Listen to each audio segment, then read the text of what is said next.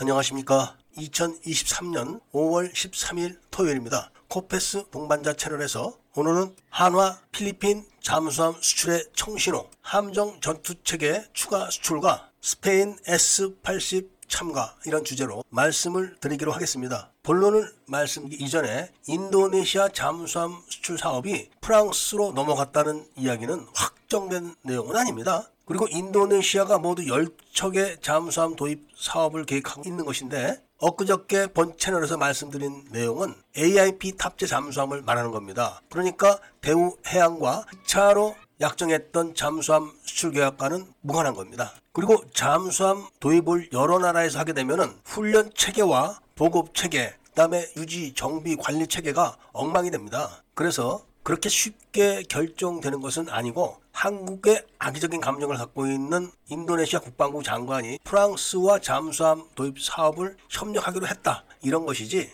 프랑스에서 잠수함을 도입하기로 약정했다. 이건 아닙니다. 그리고 인도네시아와 한국의 방산 수출입 관계는 김영삼 정부로 거슬러 올라가서 임대중 정부 때 아주 잘못한 그런 관행이 있었고 그리고 문재인 정부가 이를 뒤집어 엎 그런 관행 때문에 그런 거를 일반인들은 잘 봅니다. 그리고 어떤 군사 전문가들도 이 내용을 잘 모르고 그리고 언급을 하지 않고 있기 때문에 많은 사람들이 인도네시아가 일방적으로 KF-21 대금을 안 내고 있다. 이렇게만 몰아세우고 있는 건데 그런 것은 많이 잘못되게 전해진 내용입니다. 그래서 하나 해양의 DSME 1400 시리즈는 인도네시아와 필리핀에 지속적으로 제안을 하고 있는 그런 사업이라는 말씀을 전제로 하면서 오늘 말씀해 드리려고 합니다. 우선은 얼마 전에 현대중공업이 필리핀에 납품하기로 결정된 원양 순찰선에다가 필리핀 해군이 하나 해양의 함정 전투 체계를 탑재하기로 했다. 이런 결정을 내려서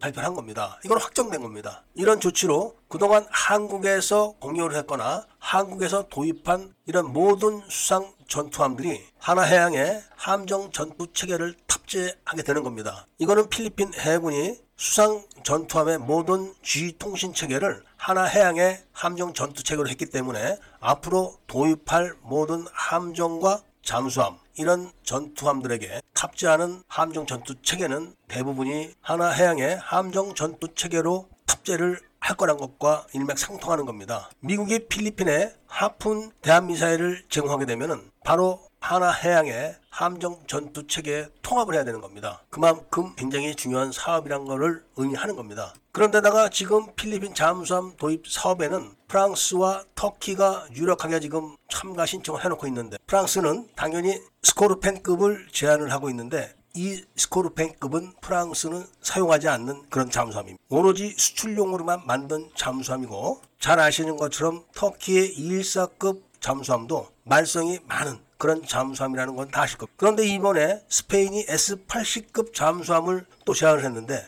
이게 문제가 많은 겁니다. 너무 무겁고 기술이 없어서 잠수를 하면 부상을 하지 못해가지고 스페인이 미국의 협조를 요청해서 기술 도입을 해가지고 부상을 시킨 그런 잠수함이라 가격이 비싸고 우리나라로 치면은 3,000톤급 잠수함인데 성능은 그렇게 따라가지 못하는 잠수함이라는 거는 다 아실 겁니다. 이번에 한국이 209급 잠수함의 성능 개량을 한 내용이 너무나 좋게 알려졌기 때문에 하나 해양에서 제안하고 있는 DSM이 1400급 잠수함에 대해서 필리핀 해군은 상당히 호감을 갖고 있다고 합니다. 그런데다가 한국 해군은 이미 209급 잠수함을 사용하고 있고 거기다 성능 개량까지 해서 사용을 하고 있으면서 인도네시아 해군도 현재 작전에 투입하고 있기 때문에 안정적으로 평가를 받고 있는 겁니다. 그리고 훈련과 보급 정비 이런 프로그램이 다 포함된 가격이라 가격적으로도 최고의 점수를 받고 있다고 합니다. 그런데다가 가장 중요한 것은 필리핀 정부나 한국 정부에서 공식적으로 발표한 건 아니지만 한국 현대중공업이 필리핀에서 수주한 원양 순찰 함을 납품할 때 한국이 향후에 209급 잠수함 한 척을 공유하기로 했다. 이런 소문이 필리핀에서는 파다하게 퍼져 있었습니다. 그래서 필리핀에서 잠수함 도입에 대한 영상을 만들어서 유튜브에 배포한 그 영상을 볼 것 같으면 필리핀 해군이